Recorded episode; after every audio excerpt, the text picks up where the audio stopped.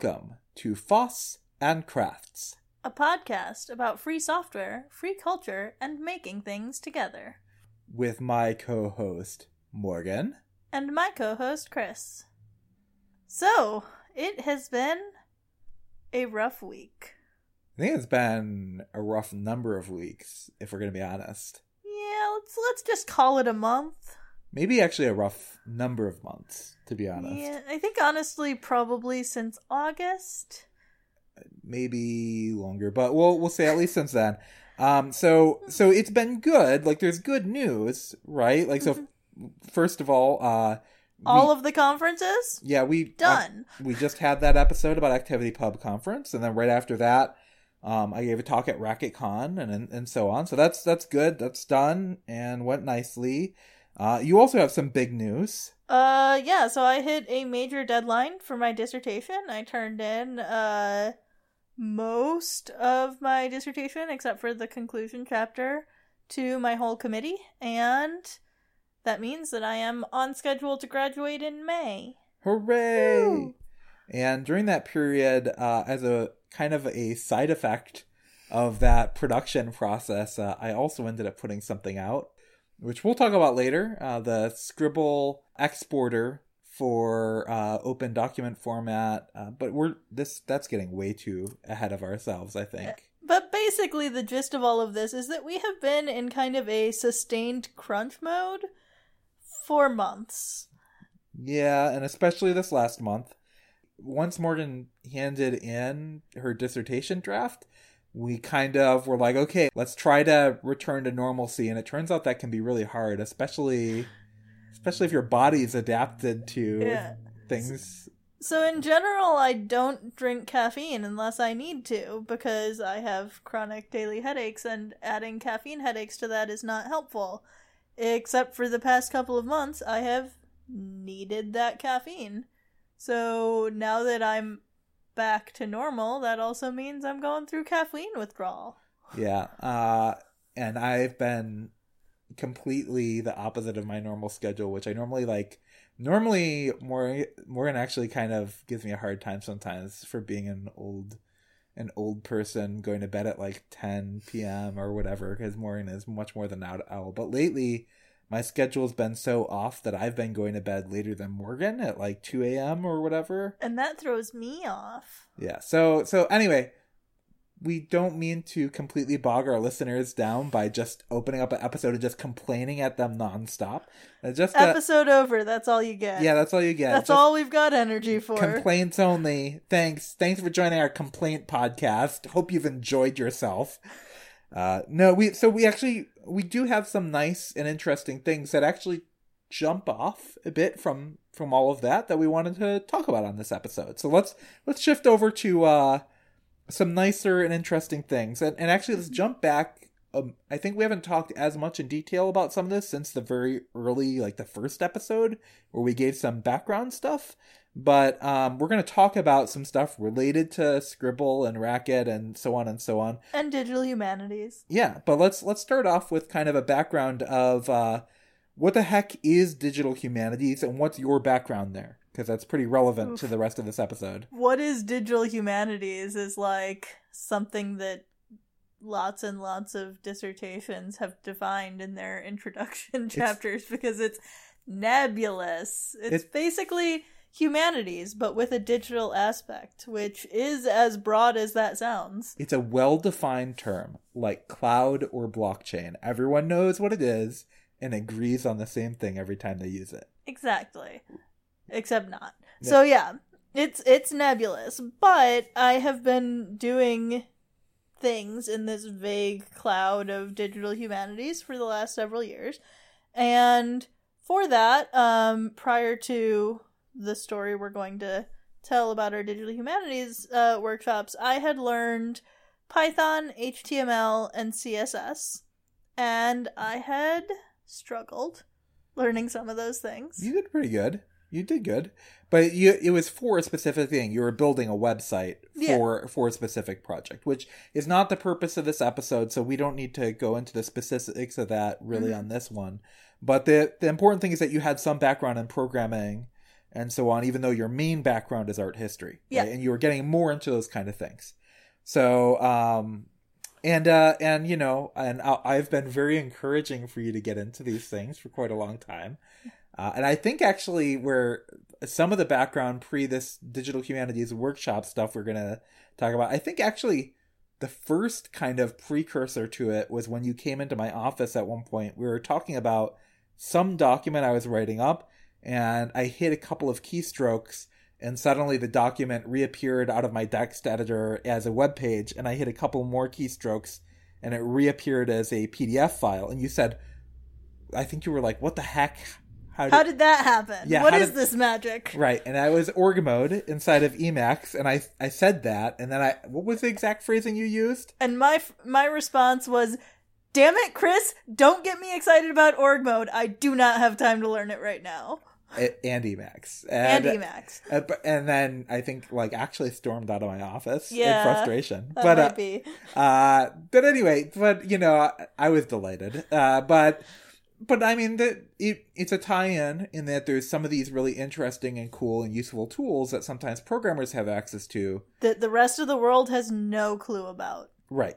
And you know, and I've for a long time have said, you know, well, if you kept your stuff in revision control and could see the changes between the past and the present. I mean, I guess some of those tools do exist in word processors, but not as nicely as what programmers have access to. Yeah, so- for for most humanities people, the version of revision control we use is slightly different file names with like the date of when we submitted that particular draft. Right.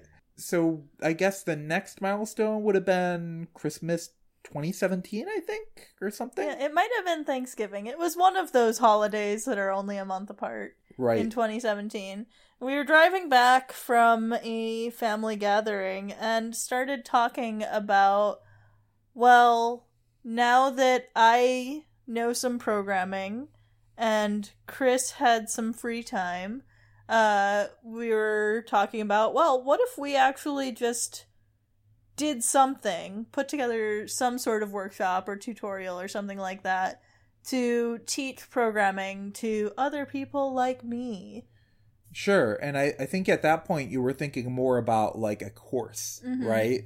And we just kind of like brainstormed out loud. And I said, well, you know, that whole exchange we had with like the Emacs thing and the stuff like that, like that was a good exchange, except that, you know, Emacs is kind of sometimes overwhelming for people. But I know that um, the programming language Racket has uh, this Scribble markup language that they've got, which is And a built in text editor. Right. So they've got DrRacket, and that's key, I guess, partly because of the uh don't learn Emacs. That, well, Well, or part of it is that if you're going to be teaching people using Emacs, then you have to teach people Emacs before you can teach them anything else. right. So it's not that Emacs is a bad thing to learn. It's like I, it's like if you can add that to your tool, your toolkit, obviously you can do a lot of useful things. But it's like a, But it- if you've got a three hour workshop, yeah, then you could teach people maybe just Emacs, but not anything else, right? So the goal here is to teach somebody something that they can do usefully right out the bat. But this ended up manifesting in a way that wasn't a full course. So Yeah. do you want to talk about what that was?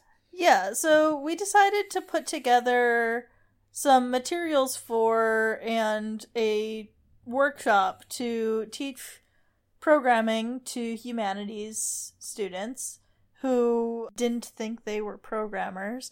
And we ended up putting on three of these workshops, one at University of Wisconsin Madison, which was graciously hosted by the Material Culture uh, focus group, which I was the president of at the time. So So you had a good way of That was- bootstrapping that that was nice and convenient. So we did one at University of Wisconsin. The next one was adjacent to Libre Planet. Máirín Duffy at Red Hat Friend of the show, Uh, wonderful person. found us uh, space and offered us a room at Red Hat to run a workshop right after LibrePlanet in 2018. And then the last one was at WisCon, which is a feminist science fiction and fantasy convention. And that one, we used basically the same format for the workshop, but we shifted it instead of for humanities, it was more for fiction writing. hmm So let's talk about the structure of this and also the choices. So the first one, I guess, let's let's explain the the choice of the overall choice of the of the thing because you know the fir- I think one of the big questions that people get th- thrown off by when they hear you know well wait why the heck would you choose racket right like that's like you know isn't that a lisp like aren't lisps hard and intimidating and scary and So let's talk about parentheses. okay If you're a beginner. Right So, as we said, I had already learned Python at this point, but my programming skills were minimal Mhm. at this point. And I had no problem with parentheses. Right. So it's I think it's our personal experience and I believe the experience of others who have done this before that uh, the people who tend to have the hardest time with like lispy parenthesis heavy languages are the people who have experience with other programming languages already where you already have a preconception of what a programming language is like. And in fact one of the things that was appealing about racket is that racket is used as um, has kind of two major categories of users. One of them is absolute beginners like middle schooler beginners like actually like let's teach programming and math and etc to middle schoolers by having them pro- program video games. And like racket comes with a built-in video game programming game engine and middle schoolers pick it up you know no problem but they also don't have the preconception that this is going to be hard or scary right? Um, apparently the place where it's hardest is uh, that you know is actually the stuff where people do have a preconception um, the fact that like you do plus one two three instead of one plus two plus three um, because people are used to infix notation because they already went to school and were taught that right? So it's the places where people tend to have a pre-existing pre-exposure that that kind of syntax is hardest. But i And- but And honestly, with my experience with HTML, the parentheses made sense to me because closing a tag out before you finish and being able to like have an editor that will tell you, "Oh, that's still open." Right Like that made a lot of sense to me. Right. So if you're part of the thing also is having an editor that makes this friendly, right? If you're just using something that's not built for that kind of syntax, then it's going to be really hard, but DrRacket makes it easy, basically. And you know, you could also use Emacs or Vim or something else with, you know, the appropriate plugins to make it easy. Um, I guess even uh uh, VS Code has something now with like Magic Racket or whatever it's called that can let you do it. But I mean, you need basically editor support. But if you've got somebody who's never done any programming before, it's nice that Racket comes with something that's out of the box, built to do, you know, its own thing, basically.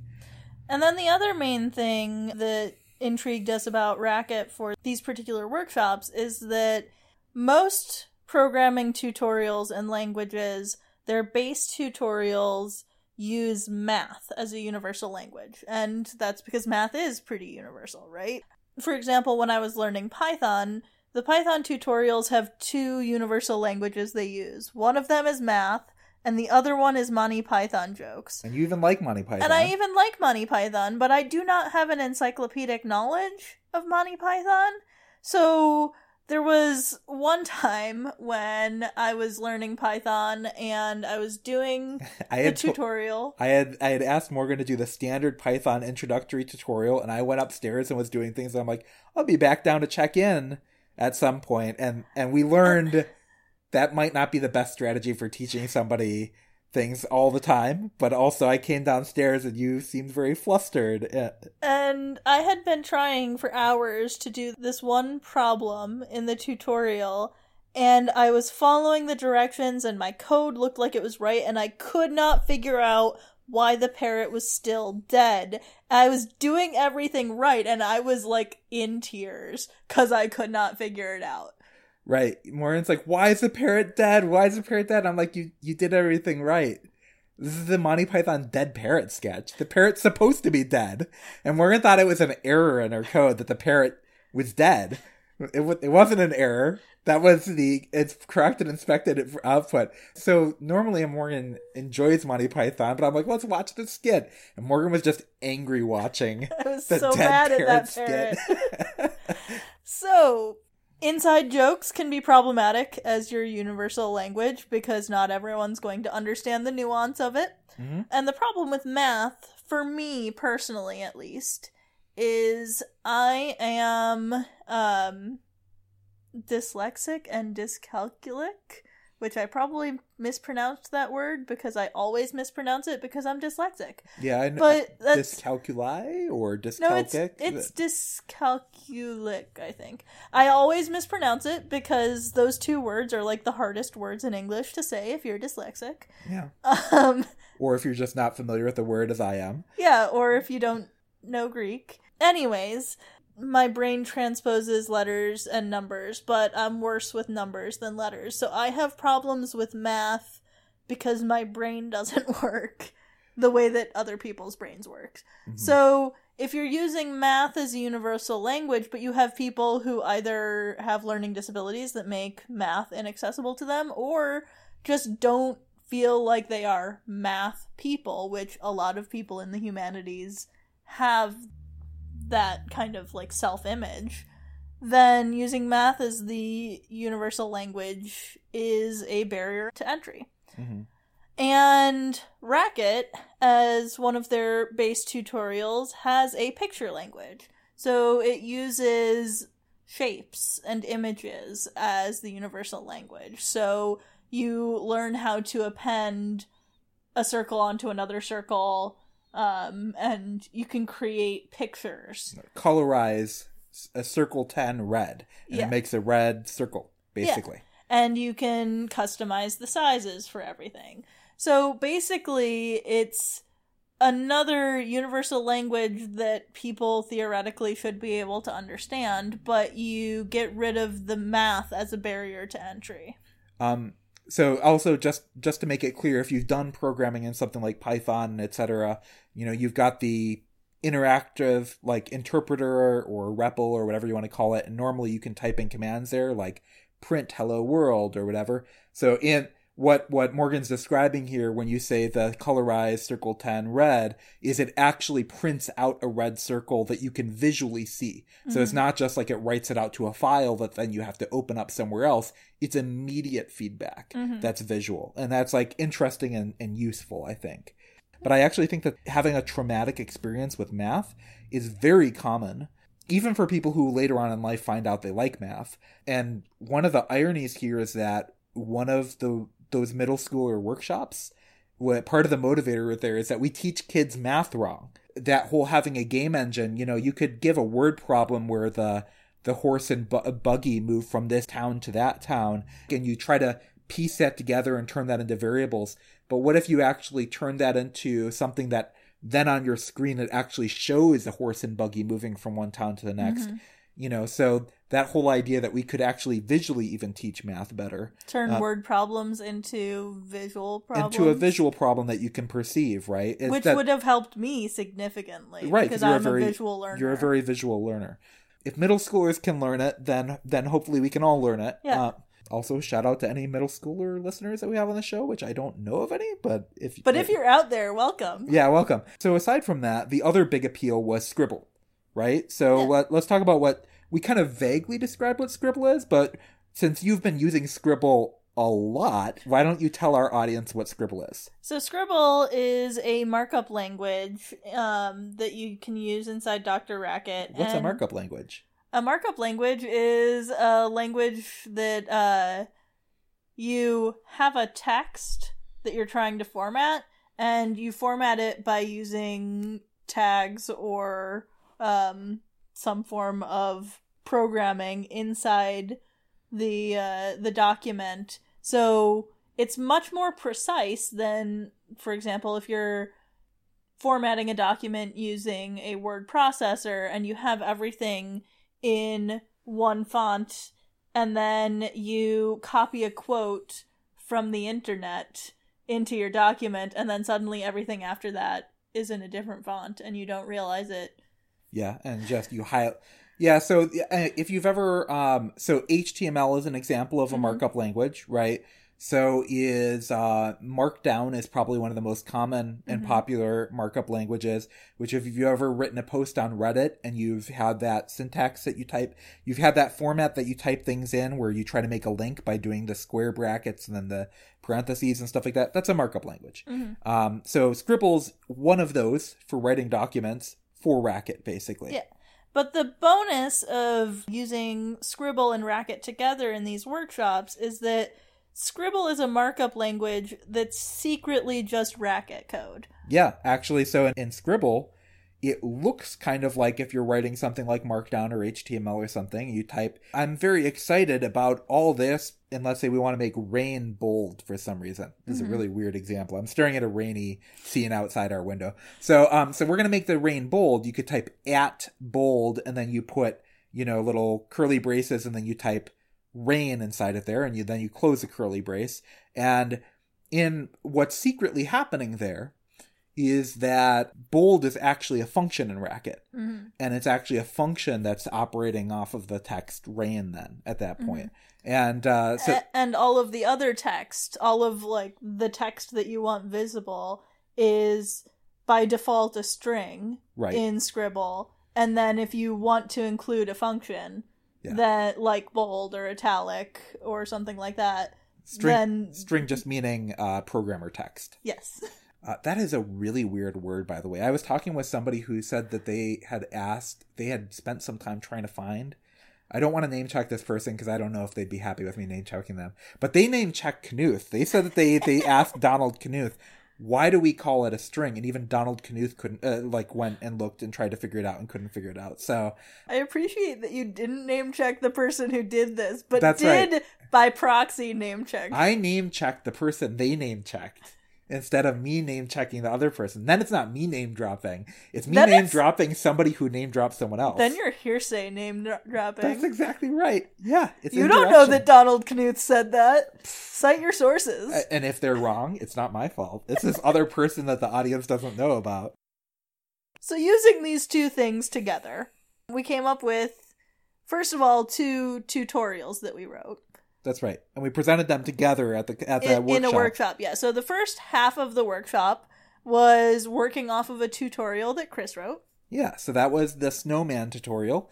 And basically it took the idea that okay, so we've got um these, you know, little picture constructors inside of Racket. We want to teach people some basic Racket stuff. So we taught them here's how you make a number, you know, an integer or other kinds of numbers. I'm not going to get into all the different types that are available. Or strings, which are for some reason the name you use for programmer text.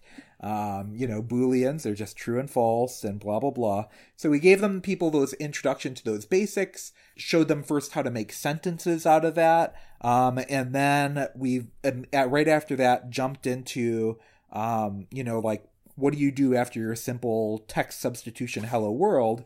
So after you've finished your um like basic word sentence construction examples we need we want to do something else that like gives people immediate feedback and we have this picture language. So since you can construct a circle and as morgan said you can append a circle on top of another circle well that means that making a snowman is very simple and just a few steps away right? So we basically walk the people through how to make a snowman and then we uh um even end up making some brown colored Ys that we then turn sideways, which then become the arms that we stick on the side of the snowman. We make some sort of em- emoticon of like, you know, a colon and capital D or a colon and parenthesis to make it smiley. And since everyone at our workshops is familiar with emoticons, everyone made us a unique face for their snowman. That's right. And then uh, turn that sideways and put it on the snowman, make a top hat. And basically, at the end of it, people have made a little postcard, basically, of a, the snowman at the end of that part of the tutorial. And so the purpose of the snowman tutorial is to give people exposure to programming languages kind of as programming languages, right? But just like a very basic get your feet wet type thing that you can do in the first hour and a half of this tutorial. And so now let's talk about the second part of the tutorial, which Morgan primarily ran and also wrote Mm-hmm. Although you modified, I think, the initial Scribble tutorial. Uh, like both of ours were kind of a modification of existing Racket tutorials. Yeah, so the thing with the Scribble tutorial is that it's very useful for learning how to use Scribble, but if you're trying to format a basic paper for college, it it doesn't have a straightforward way of doing that. You have to go through and find individual pieces. So what I did was I going off of the Scribble tutorial, I put together a separate tutorial for writing a college paper in Scribble. So, you know, 12 point font times New Roman. Yeah, and I think also the the other thing was is that you wanted to reduce the amount of the time that people were having to type in all the sentences, and so Mhm. you had just the unformatted text that people could copy and paste, and then just start adding the markup around it and stuff like that. Yep. Um, So so in in the second half of the workshop, as Chris said, we had just a blank te- or a base text that people could copy and format. Some people just started typing whatever the hell they wanted to type and started formatting their own thing. which is great if you wanted to Um, do that. Excellent, right? Yeah. And then we went through the basics you would need to do in order to have a document that you could turn into your college professor um, at the end of it.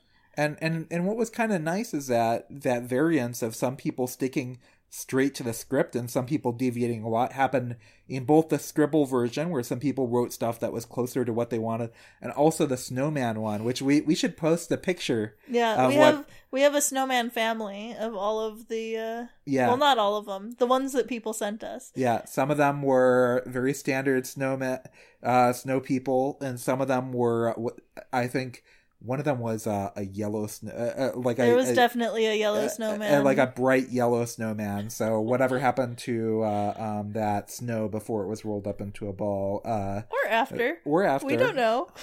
Um, but anyway, the uh, uh, And and we'll link uh both of those tutorials in the show notes. So if you guys want to make some snowmen and send them to us, yeah, you can totally do it. you can add to our snowman family. Yeah, think one of them might have been bright purple, something like Yeah. that. Anyway, let's let's talk about what went well from that workshop, and then we can Mhm. get into the stuff that we the lessons learned. Uh, what what do you think is the first thing that went pretty nicely? So the poster we had for this workshop was really cool. So we made the poster using Scribble. Mhm. So the formatting for the poster was all done in Scribble. And then we printed it double sided so that you could see it as a nicely formatted poster. And then at the bottom, it says flip to see the source code. And you could flip it over and see the Scribble markup language And that. it- and it was actually a, a screenshot of that source code Yeah. in DrRacket so that people would get an idea of what it would look like in this editor they're going to use. Yeah, so um the ideal was when we put it up on bulletin boards, we just put uh put pins in the top so people could flip it up. But m- more useful than that was just I had some of these in my backpack as I was going around campus, and when I was pitching this to people, I would pull out that that flyer and I could show them what Scribble as a markup language was and how that directly translated. So the poster itself was a good um like mini tutorial for how this thing actually worked. and certainly whet your appetite for it. Yeah. Like, you know. And and th- so before we move past this poster, let's talk about what did the poster say and what effect did we find about the way that the poster's language and kind of messaging uh, affected people. So I don't we don't actually have the poster pulled up right now. we so, don't. So we're going to have to go this off the top of our head, but but roughly what did the poster say? So the poster, um the title of the workshop was Digital Humanities Workshop Programming for Everyone. yeah, pro- programming for everyone and then put some text on there that said, um, "Do you feel like you'd really like to be able to learn programming, but feel like it's Mhm. it's not for you?" Well, have we got the workshop for you? Yeah. Right? Like so, like basically said, you know, if you feel like that's something you'd like to be able to do, but you also feel like it's not for you, this is your workshop, basically. Yeah. Um, And we had that. We also had the line saying that there's no prerequisites or math required Yep. um, to do this. And we said that it was being hosted by the Material Culture Focus Group. And I think between those three things, our initial workshop out of it was close to ten participants. yeah, I it think was like it was maybe, I think there were nine eight or nine participants. I think it was nine. and it was overwhelmingly women. I think it was eight out of nine women. Yeah. Right. It was. It's all but one person was uh um was uh identified as a woman, and so that was that was impressive because Because it was a programming. it was a programming workshop. tutorial, and also the poster didn't say anything about gender. Yeah. There was no mention of gender on there. It had my name on there, but my name is gender neutral. right. Well, and both of our names are both gender of our names neutral. are gender neutral. And I don't think we expected that. We were delighted by it, but I think it, it showed that there was an it spoke to an audience of people who felt like they wanted to be able to participate but couldn't participate. Mm-hmm. And you know, that resulted in this gendered dynamic in a way that was pretty interesting. So I think that that went really nicely. We can put that poster's image in the uh in the show notes Yeah. so people can look at it.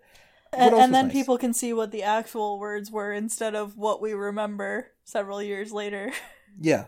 What else went well? I think that people really understood Scribble. It was a good choice for a very short tutorial that was kind of like a gateway into more. Because obviously, people weren't going to learn everything they needed to become programmers in three hours. But we did have a good deliverable. At the end of those three hours, you could use this markup language Yep. in a meaningful way. people said that they thought that the racket stuff made sense right Mhm. like we we got that commentary repeatedly like this made sense to me Mhm. um and i think that actually i'm going to speak positively about the par- parenthetical syntax because i think that one of the nice things about having things in the parentheses like for a long time when i first used other languages like c and python and stuff like that the whole syntax of it like the way that the the like the way that you type out basically your programming sentences feels magical. It's not really clear what's going on. But the s- structure you're looking at is very close to what the programming language is actually doing. Thus it actually is really clear how things flow. So people are like oh yeah like this thing's gonna you know you're gonna you're gonna have this part you know is going to turn into this thing which then turns into that thing for that other thing.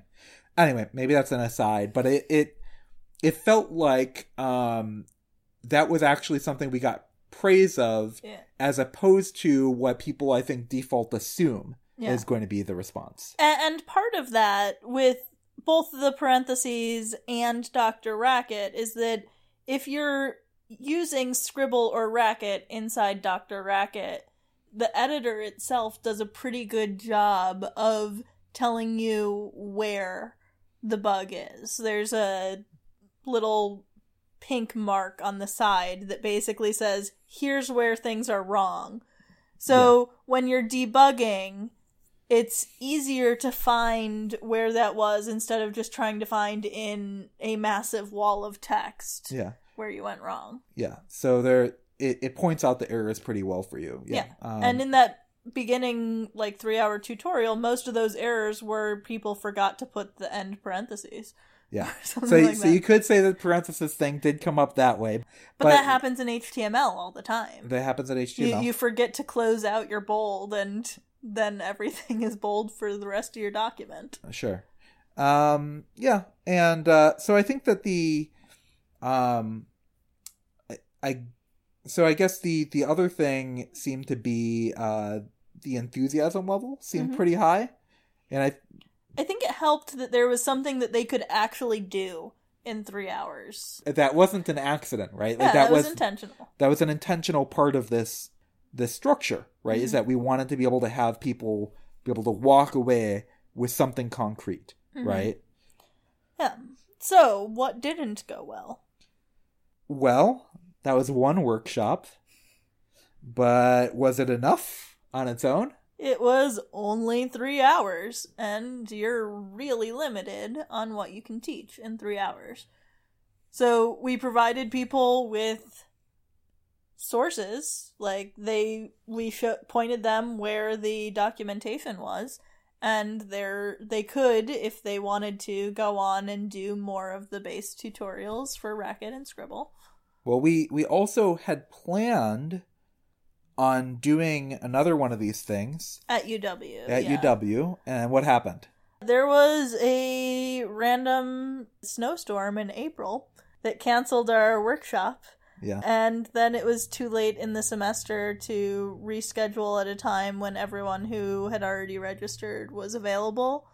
and, and Um, people did re-register for a second course. Like people are Yeah. excited enough to come back. Most most of the students, I don't think it was all. I think out of nine, there were like seven Yeah. that registered for the second one, and some of them, like one of them, wanted to come to the second one, but was presenting at a conference that weekend or something like that. So Yeah. it's yeah. Oh, oh, I forgot to mention one other thing that went well. Hmm. Uh, we had uh, we had at least one really useful volunteer, right? My brother was Oh, yes. uh, was volunteering, so shout out to Steve. Thank Yes, you for uh, Steve. thank you for Also, shout out um for the one we did affiliated with uh, LibrePlanet. Ben Greenman, who's a member of the Racket community, came to our workshop in Boston and also and acted as a also as- acted as a volunteer. So that we had one of us at the front of the room giving the presentation, and then we had two volunteers walking around the room to help debug individual people's code, which I think was really helpful because if you only have one instructor in the room, then people are less likely to ask for help. Yeah. Since we've reverted back to the what went well, let's say one more thing uh, before we continue onward, which is one person did leave this workshop, and even though this was a shorter time exposure, did like they're we're not going to drop their name because we didn't get permission, but they ended up making this a major part of their career, right? Yeah. And previously, th- this actually stands out in my mind because during the break, this uh, this woman was at the workshop in Boston, and during the break, she asked, "So, what's the point of Scribble and having the ability to write functions into this? Why why should I be interested?" And I pulled up my dissertation and specifically my image list and i had a csv database of all of my images and and the text for them Which you managed in a spreadsheet program. yes And libreoffice calc right, but then could open in Racket Yeah, too. could open that in racket and then with the press of one button all 118 images in my dissertation were formatted and i all i have to do is move one line in the C- csv and it will renumber all of my images so that they are in the right place um Right. So so that that clearly had a big impact on them because it ended up actually ended up affecting their career and academic trajectory. Mm-hmm. And again, we won't go into too much more detail because we didn't ask them before this episode. Um, but it was really exciting to see that that like you know that that made an impact on at least one person's mhm. future career stuff. But still, we felt like this one workshop was not how much we wanted to do, Mm-hmm. right? And we had planned that second workshop where we were going to do more things like what you just said. Yeah, the the one of the main things that we were going to do in the second workshop was incorporating functions into the Scribble document and Chris put together a tutorial for data mining. So if you were Yeah, it was it was it was actually uh it actually show you wrote it was a, a fake paper about um Pride and Prejudice. Um or actually various Jane Austen novels, I think, and I it think it was based just Jane Austen novels. yeah, general. and it it downloaded them uh, like we From we, Gutenberg. we downloaded them from Project Gutenberg, put them in a directory, and I wrote a function that extracted how often certain words showed up in various Jane Austen texts. and then auto generated uh tables of you know how many times the word tables and charts of how many times the word tea showed up in pride and prejudice versus sense and sensibility Right. and so on T versus something like sensibility, right? You know, Yes. Uh, or, or mr darcy mr darcy comes up a lot in one specific. in one specific and then not at all in the others That's right. So, so the the point there is that we had more that we wanted to be able to teach, and I think this will come up more towards the end of this episode. Mhm. But we, um, it one limitation is that just doing one workshop didn't feel like enough for us. Yeah. Um, and doing it as workshops, you end up with uh, the example I gave earlier of the student who wanted to be at the second workshop but had a scheduling conflict and couldn't. So if you're just doing it as workshops, then so and someone misses one, then they miss down the line too. But why don't we return to that in a moment and talk about the other challenges we ran into? So, uh, um, what what else happened? So the output options for Scribble, um, they have uh, a really useful render to HTML button. Um, so it can you can just click it in the in DrRacket and see how your HTML is coming up. It also can render to PDF and Markdown and I think LaTeX directly. There's it, it can render to several different things, but the one thing that it did not have was a way to export to any word processor. Right. So that's relevant to what I just did in the last couple weeks, and that will be more public. Uh, will be soon. Yeah. In the after I get a pull request into the uh, the Git repository for Scribble. Mm-hmm. But that will actually be improved, where you will be able to export and open in a word processor. But at that Mm-hmm. But time, we'll we, talk about that later. we'll talk about that later. But at that time, it wasn't available. it wasn't available, and some par- participants said, "Well, how am I going to use this?" Yeah. And then the other thing that it doesn't have is uh it has that rendered HTML button, but there's no way to preview uh document your document in any other format. So in PDF or Markdown or whatever. Um you have to actually go to the command line and export it in order to see that. and it there was a limited amount that participants at that point were willing to were sorry not willing but able to also learn something like open up the command line Yeah. and so on in that class um yeah so related to the pdf and latex stuff uh the default styling for latex uh, and PD, uh, latex and pdf uh documents is primarily built for people who are writing computer science papers i guess Yep. So, um, which is not the style that you would use if you were turning in a paper to your professor. Yep. Um, and or at least in these domains in these domains, and st- like redoing the style in LaTeX is not an easy thing to do and definitely not something you can incorporate into like the last 10 minutes of a 3-hour workshop. Yeah because LaTeX is latex complicated and being like oh yeah don't worry you can change this latex header and the command line scribble processor. Like lets Well- you be able to put in a custom headers and stuff like that. That's like and we did create a custom LaTeX header that we just gave to the people for um the basic changes for but but how much can you ask uh, how much can you throw in like here's how to be able to run command line arguments yeah for blah blah blah when we're also and you need to have LaTeX on your when like teaching the command line wasn't even part of this specific class you know Yeah. like that that or this specific workshop i should say yeah that's that's something we had to we didn't have time to get into um, and many most people in the class had no command line experience so. yeah i think one person in the class other than well at least in the one at university of wisconsin. Um the one that was affiliated with LibrePlanet ha- was about half people who already knew programming to some extent and half people who didn't but knew other people who did because we were marketing it through LibrePlanet. So um for example, we had uh, one person who was our target audience and a humanities person. We had one person who was doing um, community outreach and also fiction writing. We had, oh, I'm sorry, there were two people who were humanities, but one was specifically um, someone who taught digital humanities. And then we had various other people who were there because they were at LibrePlanet and they wanted to see the new Red Hat building. yeah but they also participated in the But they participated in the, The- workshop, so yeah. it was good. And then at the WisCon one, we had a much smaller group of people. it was also very much less advertised the, the, the point is, is that we had different audiences at different events right Yeah. and i'm sure that that's that makes sense right whether you're going to handle it on a university campus or at a computer programming company's office is going to affect the yeah, number of people and whether it's marketed on bulletin boards on a college campus versus um, it- at, through a computer science uh, conference. conference. Yeah, yeah.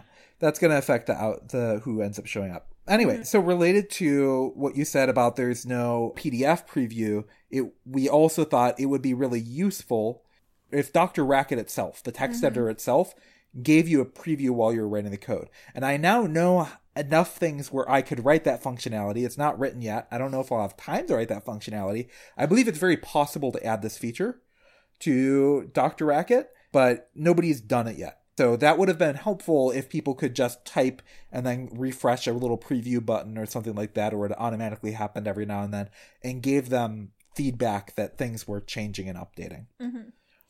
So the main what didn't go well that we discussed here, the main thread through that is not enough time to teach all of the things that would make people able to use this. And keep in mind, And- for three hours, the first hour was mostly spent on installing Racket and Dr. Yes. Racket. And debugging why it wasn't installing on Macs. So that really only gives you an hour yeah. each to, for learning the basics of Racket and learning the basics of Scribble. That's like not a ton of time. Yeah. So Chris and I planned this uh, workshop together, and then after the workshop, when I probably should have been working on my dissertation, but I was just like on a roll with this, I put together a full syllabus. If we were to do this as a 10 week course, or if I were to do this as a 10 week course, that would include teaching the command line and a little bit of LaTeX and doing more things in Scribble and Racket, including Frog, which is a blogging software that It's a static site generator Yeah, for a- people who know that phrase. yeah, a static site generator. So, uh, and then also teaching more about free software and free culture um, into this digital humanities class that would have broader applications. So, So- maybe someday. Yeah, well, okay, wait, hold on.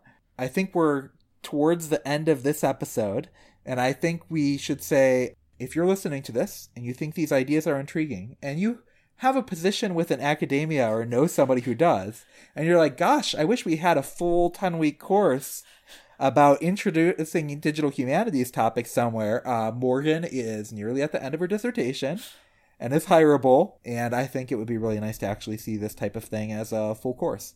So, but uh, um, I'm doing the plug for you. Shameless plug. Yeah, but well, it's less shameless if I'm doing the plug for you. Yeah, because you're completely unbiased I'm completely unbiased on whether or not I'm employed. fully unbiased. That's that's the advantage of uh, me doing it. So anyway, uh, I think that brings us to the end of this episode.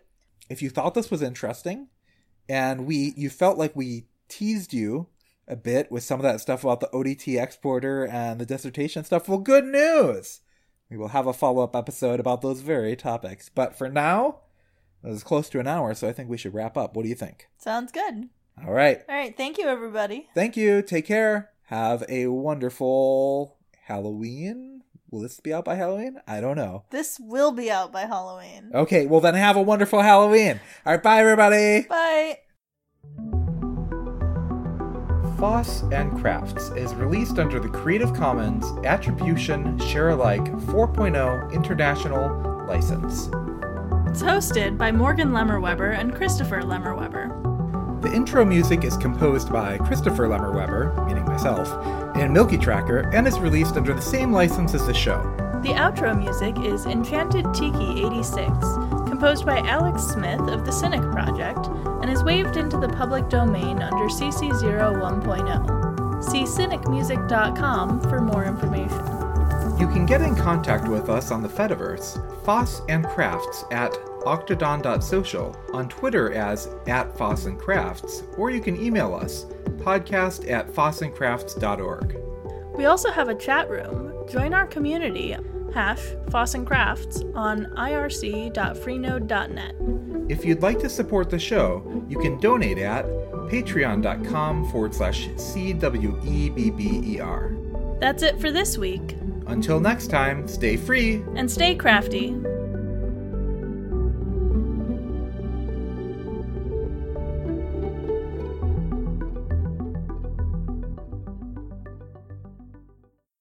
Like this is a tangent. This is a tangent, but uh, We're it's a bit it's good. punchy. It's good. It, we we said we're very tired.